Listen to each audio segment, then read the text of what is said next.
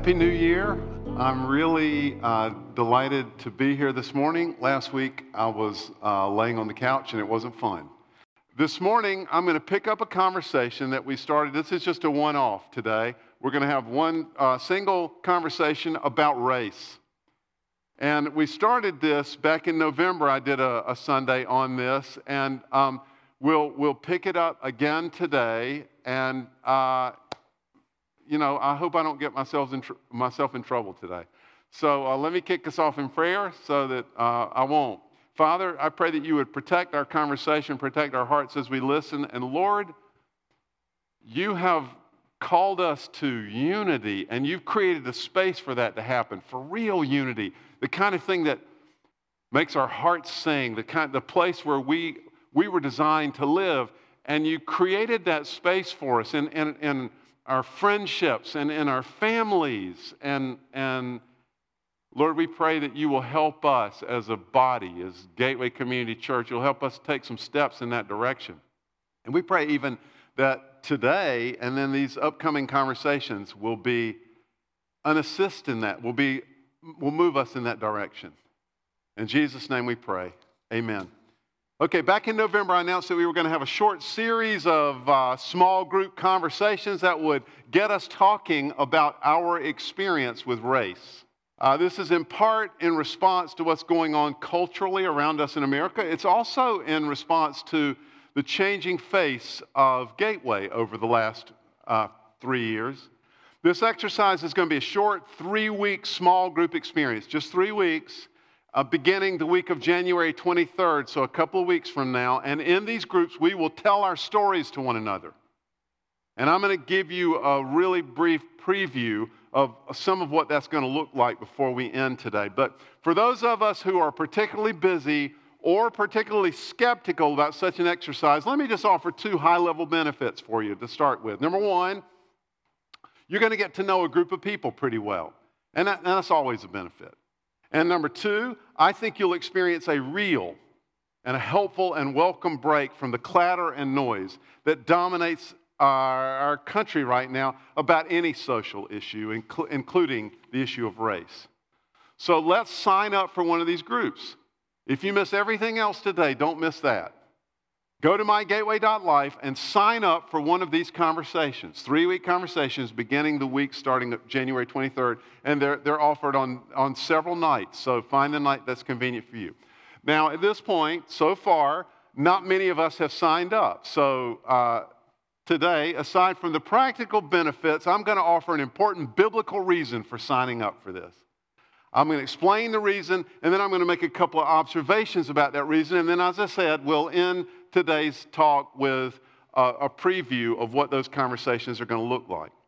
Now, for those of you who are joining us this morning, it's really for the, the online audience earlier, but for those of you who are joining us this morning from outside Gateway, you know, you're, you're in the area for business, you're here for a week. Uh, uh thank you for joining us, and thanks for peeking in. Today's message is primarily for our congregation, but I really hope and pray that you'll be benefited by what we say today as well. Okay, now by way of review, today's uh, observation is really added on to what we said in November, as I said. So when we, when we talked about this topic last November, we said that the, the first critically important reason for having these conversations is that our unity is a gospel issue. Underline that word gospel. When we use that word gospel, we mean the good news about Jesus. The fact that God is building a relationship with us because of what Jesus Christ has done. Jesus' ministry changed everything, and it's the center of everything. So when, when we say something is a gospel issue, what we're saying is big stinking deal. And our unity is a gospel issue. Again, continuing with our review from the conversation in, in November, we looked at the third chapter of Galatians. And in this chapter, the Apostle Paul defends the gospel, and, and in part he explains the gospel, and he argues for the centrality of the gospel. It's more important, Paul says, than the law. And remember, for ancient Jews, the law was the center of gravity. So, stinking big deal, as I said. And then at the end of this defense and explanation of the gospel, Paul offered what was in his mind a, a critically important natural outgrowth of the gospel. And this sort of first point of contact for what this means that the gospel is true is this, and it's Galatians 3 26 through 29. So just listen to this. So in Christ Jesus, you are all children of God through faith. For all of you are baptized into Christ, you've clothed yourselves with Christ. We're wearing the same set of, we got, it's like we go to school with the same uniform. There's neither Jew nor Gentile, neither slave nor free, nor is there male and female. You're all one in Christ Jesus. If you belong to Christ, then you are Abraham's seed, the father of faithful. God made great promises to Abraham. Well, you're heirs to those promises if you're in Christ. In other words, because of what Jesus Christ has done in us, all of the things that we think define us, all of the things that we think define us, and all of the things that divide us, they're artificial. We're one in Christ. That's, what, that's what's real. So our unity is a gospel issue. Okay, today we want to offer a second reason for having these conversations. And let me be clear I'm trying to convince you, in case this wasn't obvious, to sign up for one of these groups. So we won't do that unless it's important. So, big deal reason number two we need to talk about race at church, at Gateway, because racism is a sin. Now, I, maybe that's obvious. I think I'm preaching to the choir here, but let's not leave it unsaid. Racism isn't just unfortunate. It's not just a bad cultural tendency we should avoid. Racism is sin. And let me remind you sin is the thing that gets us in trouble with God. He's crazy about us except for that sin thing. And so that sin thing is kind of a big deal. Let's get even more specific. Essentially, biblically speaking, Racism is the sin of favoritism. Remember that because we're going to make a big deal out of that. Racism is the sin of favoritism, and God forbids favoritism. So, we're going to look at uh, James, the Lord's brother, chapter 2 of a letter that he sent to a group of Christians that he was nurturing. And uh, he makes a deal out of this. We're going to read verses 1 through 10 of James chapter 2. And let's go old school and stand out of reverence for God's word, if you would. My brothers and sisters, listen to this introduction. Listen to how he couches this conversation. You can't get more epic than this. As believers in our glorious Lord Jesus Christ, we must not show favoritism. Suppose a man comes into your meeting wearing gold ring, fine clothes, and a poor man in filthy clothes also comes in. If you pay special attention to the man wearing fine clothes and say, Here's a good seat for you, but say to the poor man, uh, You stand over there or sit on the floor by my feet. Have you not discriminated among yourselves and become judges with evil thoughts? Evil. Listen, my brothers and sisters, Hasn't God chosen those who are poor in the eyes of the world to be rich in faith and to inherit the kingdom He promised those who love Him, just like you? But you have dishonored the poor.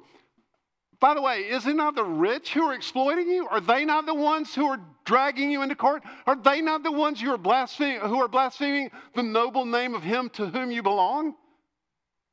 If you really keep the royal law found in Scripture, pause for dramatic effect. You remember Jesus at one point summarized the entire law and prophets, everything that had been written about God and from him up to that point, and he said, You can summarize it all and love God, love your neighbor. Here he uh, James picks up on this.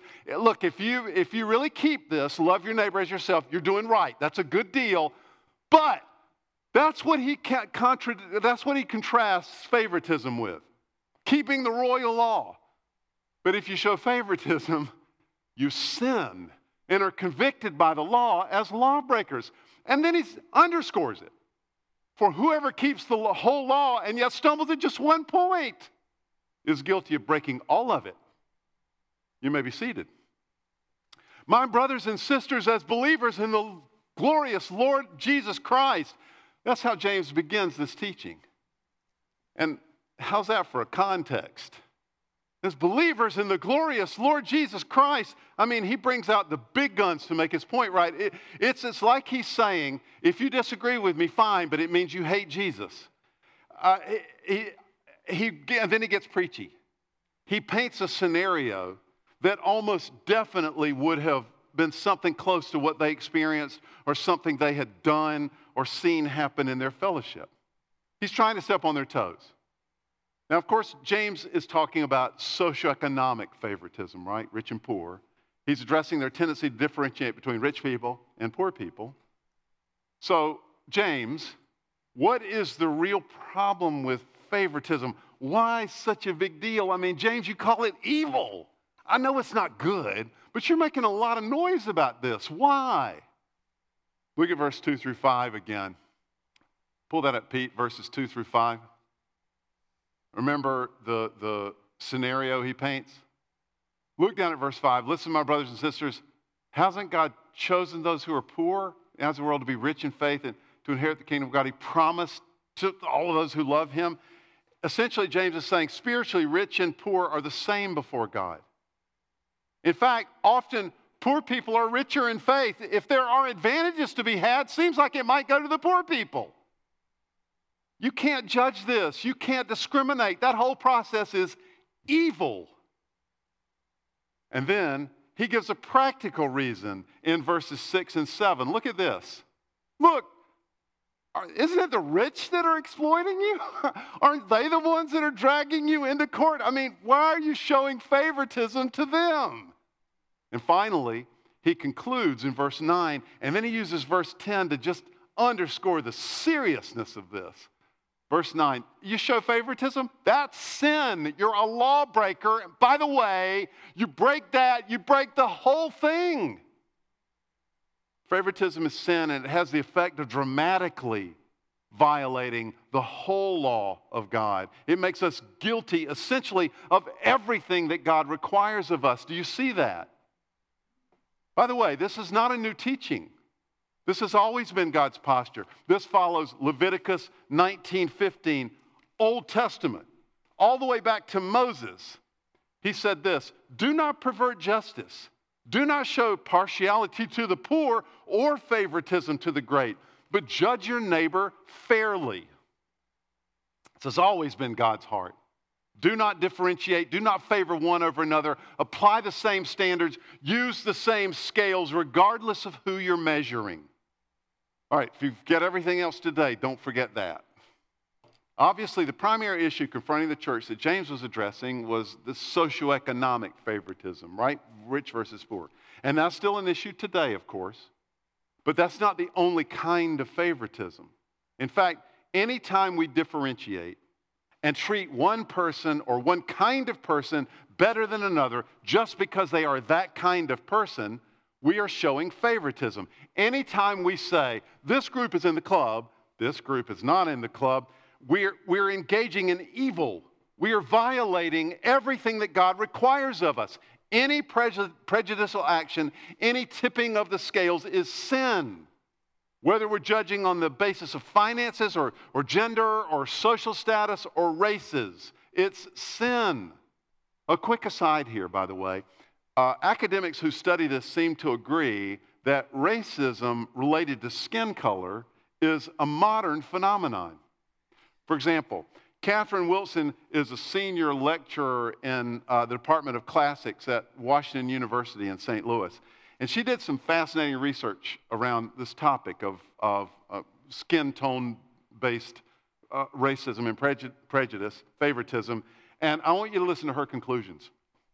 Quote, in truth, it is anachronistic. Anachronism, anachronistic just means something, you know, from the future taken into the past that doesn't belong. So imagine you're watching a movie with a, uh, uh, uh, about um, this, I don't know, Columbus sailing uh, to cross to discover the new world. And in the corner of the screen of one of the scenes, you see a Coke can. That's anachronistic. Coke wasn't invented. So it is, an, in truth, it is anachronistic to think of the ancient Greeks and Romans as white. After all, contemporary racial categorizations, especially the concepts of whiteness and blackness, are fundamentally products of the modern era. She goes on. The question of whether race existed in any form in the pre modern past, especially in the ancient world, is extremely murky. We know, for example, that the Greeks and Romans would never have thought of themselves as part of an identity group with others solely because they shared a skin color. Nor should we assume that all Greeks and Romans even had the same skin tone. End quote. In other words, didn't exist really in the pre modern world. Apparently, skin tone based racism is a modern phenomenon. That's almost certainly why we don't see racism spelled out in a passage like this one. That kind of favoritism just wasn't typical for them. It, it may not have even been known, and it certainly wasn't prevalent. Now, prejudice, unequal treatment based on arbitrary factors that are immaterial before God, the evil favoring of one group over another, the tipping of the scales, that's certainly not modern. That's as old as human relationships. It's just that in modern times, we've added this creative new wrinkle. And as with all forms of favoritism, that wrinkle is sin. Okay, have I sufficiently beat that horse dead? Now, there are a couple of important observations related to this that I think we need to talk about this morning. But first, let me say three things about the observations. So I'm going to say three things about the two things that I'm going to say. first of all, please don't get lost in the two observations I'm going to make in a minute. Uh, I'm in danger of stirring up trouble here. I know it. But I really do feel like God's word takes us where I'm about to go. And that's more important than whatever criticism I might get from some of your emails. Uh, secondly, please know that we will not be discussing the stuff that I'm going to say in a minute in our group times in this January. Uh, in our groups, we're going to be unpacking our own stories. And uh, you'll see that in a moment. And I, I don't want what I'm about to say, I don't want it to scare you off, nor do I want it to motivate you. Oh boy, we're going to mix it up. It's not what we're going to do in our group time. Final comment the observations I'm about to make, I think, are worth being honest about. Whether you completely agree with what I'm about to say or not, they're worth mentioning because they're very pertinent to the current discussion in America in particular. So, First observation notice that the result of the favoritism that James rebukes is that the favored person, the wealthy person, the favored person ends up with a position of privilege. You get to sit here. Why don't you go over and sit in the dust somewhere? And this is something we should pay special attention to as believers in the glorious Lord Jesus Christ. This is something that modern critiques have been partly right to highlight, I believe. Look, most of you are aware of the cultural noise that has surrounded the phrase white privilege. There have been several books about it. If you didn't grow up in the American context and, and you don't know exactly what this means, here's a brief illustration. Imagine life is like running a 100 yard dash. And if you're white in America, you get to start that on the 20 yard line. So you're in a privileged position. If you're brown or black, you start at the starting line. Or uh, another analogy, someone told me between the services, you it is as if you don't know what kind of race you're running or, or what the rules are, or is it a swim or is it a run? Uh, if you're brown or black. Or I heard someone else say it's as if one person is lining up with obstacles in front of them and another one has a clear path. Let me make a couple pointed comments here about that idea. On the one hand, as believers in our glorious Lord Jesus Christ, we should acknowledge that the concept of white privilege has limited applicability, I believe. For one thing, it does not mean, or it should not mean, that if someone is white and successful, they didn't have to work hard for that success. If anyone means that when they use that phrase, I would suggest that's a different kind of sin, no less grave. Also, the phrase may not be universally applicable. Uh, if, if you're at all familiar, for instance, with families who live in Harlan County, Kentucky, that's the poorest county in America. Uh, you know that by a wide majority, they're white. And very few of them have anything like privilege related to their story. But if you look like me, and if you grew up where I grew up, in middle class America, I honestly believe I should be sensitive to this concern. I believe I'm responding in a less than Christ like way if I respond to the idea of white privilege with immediate defensiveness. I believe I've had many privileges, and I'm pretty certain I didn't face some obstacles that I would have faced if everything else about me had been exactly the same except for the color of my skin. I've had privileges. The Christ like response from me when I hear this critique should be tell me more. How do you see this? Do you see it in me? Do you see it in my story? Do you see it in how I treat others? I should be sensitive to this claim privileging some is a natural byproduct of an environment of favoritism. And we should be asking ourselves, all of us should be asking ourselves, are we doing anything that facilitates privilege based on arbitrary factors that are meaningless to God? Such activity is favoritism. And favoritism, in case you missed this, is sin, which is a stinking big deal. There's a second observation that I think we need to make. Remember, the problem we've said is with, with racial favoritism is that it is a sin, stinking big deal. For those of us who are believers in our glorious Lord Jesus Christ, there is no bigger deal. But that means the problem is not the power dynamics it creates oh, oppressed versus oppressor. Power dynamics and discriminatory privilege are the result of the sin of favoritism, they are not the cause. Sin is the cause, and to address the problem, we must address sin. It's a spiritual problem. What do you mean, Ed? Uh, uh, why are you making a big deal out of this? Well, in the current critique of racism in America, we are increasingly being told that racism equals prejudice, or let's use the biblical term, favoritism, favoritism plus power. In other words, then to, to be a racist, you have to be in a position of power. That's a, that's a part of what we're being told. I, I don't think that's being offered just assumptionally, I think it's being said explicitly. It, it's all about oppressor versus oppressed. And if that's true, then the oppressed classes can't be guilty of discriminatory behavior that results in favoritism by definition. This, I believe, is potentially a dangerously unbiblical position. Biblically speaking, racism equals favoritism based on race, which is sin. And those of us who believe in our glorious Lord Jesus Christ must be examining, our, examining ourselves to see where we are showing favoritism. All of us, regardless of our color or gender. This is not a problem, he says awkwardly.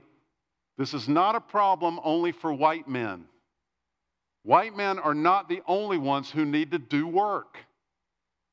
Now, of course, white men are primarily responsible for most of the history that continues to stir our racial problem, and I probably haven't said that strongly enough. White men did violence to black men, black women, black children for generations. The interesting thing about that is, I think, one interesting thing about that, I think the American slavery story underscores James's point here. It tells us the real human result of favoritism. If you allow a group of people enough time and space to fully express their favoritism and then give them justification for their evil favoritism, that's what it looks like. That's why James makes a big, big stinking deal about it. That's why God makes a big deal about it. We, of all people, should know this based on our history. This is no small thing. Favoritism is an evil, it is a horror. If we don't deal with it, it ends up enslaving people.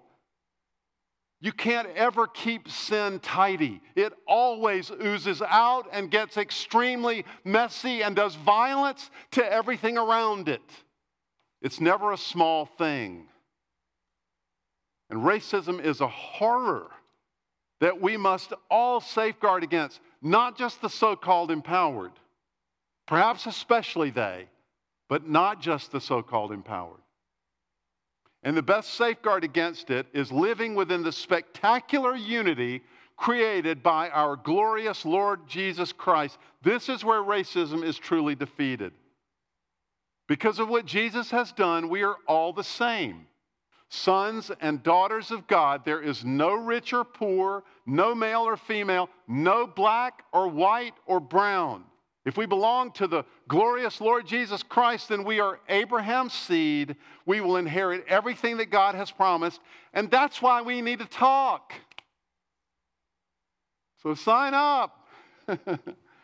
All right, I'm going to invite uh, Dominique and uh, Kevin to come up if they would. And as they're coming, let me give you, we've come up with six rules of engagement for these conversations in January. So let me give you real quickly what those six rules of engagement are. Number one, um, your story, not a news story. So we don't want to hear, this is not a, a conversation about Donald Trump or George Floyd, unless, you know, Donald Trump is part of your story and has influenced you and, and you met with him and this happened. This is your story. Uh, another story is their story, and this is about one respecting other people's stories. We're going to respect one another's stories. This is also about don't tell somebody else's story, tell your story. Third, commit to an open heart. Don't come in, if you're going to come in super guarded, wait till the next rotation. Four, ask permission to share helps. And what we mean by that primarily is, oh, Kevin, I heard you know, that comment you made. I'm gonna, I'm gonna get you an article that, you know, I, I don't bother. I've seen it seven times on Facebook already. Ask permission to, to share those kind of helps. Hey, Kevin, would you mind if I uh, shared a video with you that I think is pertinent to what you're saying? And we're going to empower one another to say no. no. Okay? Five, respect the group leader. There are going to be times when we need to say, wait, wait, time out. Let's, okay, let, thank you. Let's get back to our story. And then six, govern everything with love. Okay, those are the rules of engagement. Here's what we're going to do with that time. So we're going to get together somewhere here in the building or in one another's living rooms for three weeks, and we're going to say, Hello, Dominique. Hey, Kevin. Really good to have y'all. Um, Dominique, uh, I come from a people who, how would you answer that? And so I'm going to answer it a little differently from the way I did earlier today, but I, I come from a people who um, don't really know all the way where we come from. Um, my family, for the most part, my ancestry goes so far back to slavery times that I don't know the ethnicity of origin on my African side. Um, we know bits and pieces because of little family histories. I know that on my um, father's side, that uh, the matriarch of our family was Native American. I don't know what particular tribe, um, because that Native American child was adopted by an African American family, um, and it all just got blended in. I know on my maternal side that um, we have an ancestor that came from Cuba. I assume he was okay, Afro Cuban. Stop, Dominique. Don't you want to hear the rest of that? And what she said at nine o'clock was just as cool. So, uh, if you want to hear the rest of Dominique's story, sign up for a group in January. Um, Kevin, I come from a people who.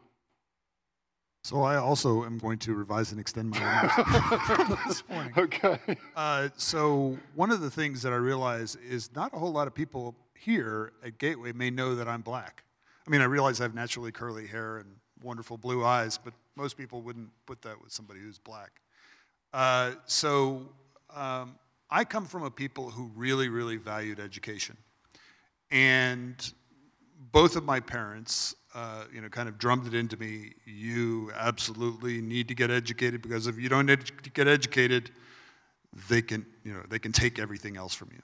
And the whole they can take everything else from you. Yeah, and the, the they was the you guys. Thanks, Kevin. So, I mean, moderately, can I say? Moderately unusual value system.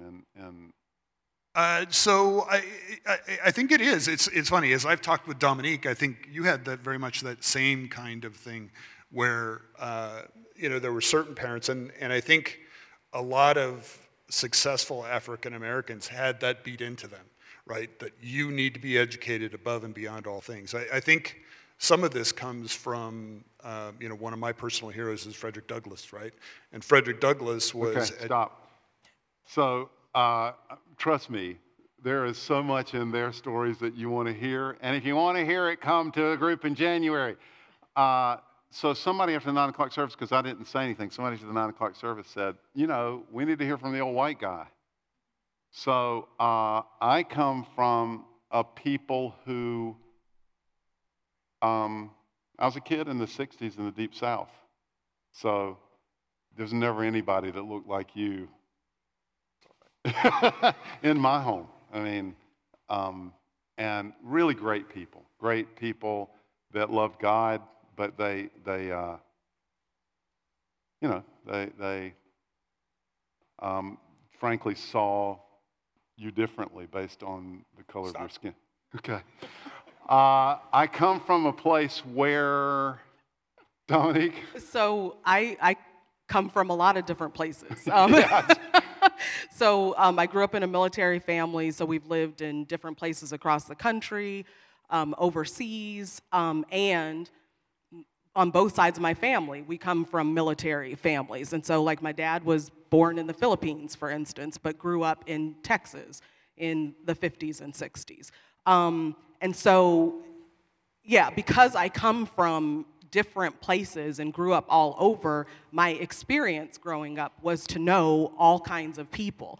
And that was something that I learned later that my parents were very intentional about.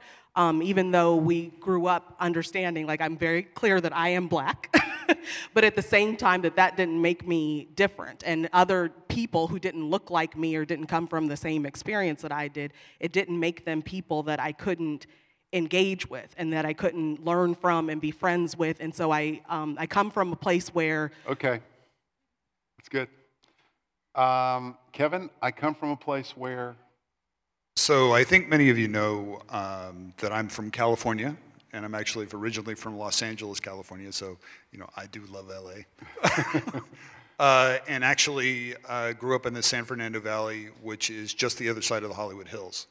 So I come from a place where many, many, many people are posers. And what I mean by posers is that they they not only pose with respect to who they are, but they pose with respect to what they are doing in their life and how well they're doing and what they're doing. And you know things are more important about how things look than how things actually are. And i know that that was really important for me because as i was growing up i would try and tell people well i would try and give off images of me being different than what i was. Okay, time. Uh, interestingly, Kevin, you were the first one. There's a, there's, I think it was Netflix, Diane, that we were looking at, but we saw there's a, there's a movie on some, one of the streaming services. A, it might be called Pose, but it's about, it's about someone who poses, uh, who's black, who, about, i don't pose anymore No, I know, I know. But you were the first person I ever heard that phrase from. That, that that's a thing in the African American community. That that uh, of posing yeah, posing and passing. passing That's what it is. Yes, Passing, Yeah, yeah, passing. Yeah, yeah, yeah. That- that's what. That's the movie. Yeah. Anyway, um, I bring with me, Dominique. Um, so I bring with me lots of things. Um, I bring with me uh, an openness to people, but I also have come to realize I bring with me um, some resentment, some resentment um, about where we are, some a little bit of resentment about the way I have to talk to my son about how he engages in this culture. I- Okay, stop. You really need to hear more of this. Uh, Kevin. So I bring with me lots of baggage, and some of the baggage is I'd like to hear about what the old white guy was going to say about he coming from a place where.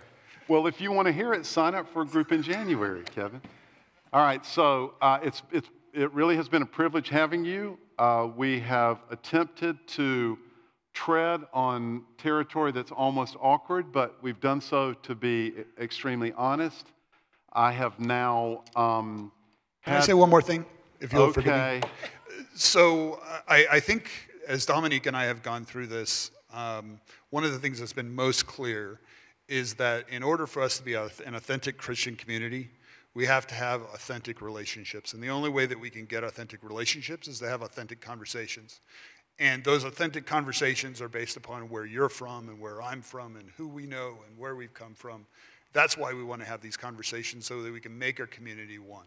And you've raised that, but I just want to raise that as a critical point. That's better so. than what I was going to say. So um, let me wrap us up in prayer. Y'all get these stools out of the way. And uh, to, to kind of receive this prayer, let's, uh, let's stand together. Let me pray for us. So, Holy Spirit, this has to be your work. We're not, um, we're not smart enough. We're not courageous enough. We're not, uh, we don't have the skill to navigate this and do it well. And so we ask that you would, um, you would do, that you would do this work in us. Um, thanks so much for the privilege of being your people and all that that means. Uh, Lord, take what was said today and use it to multiply it in conversations and um, use it to affect our hearts the right way. And, and whatever that was said was not of you, uh, we pray that you protect us from that. In Jesus' name we pray. Amen.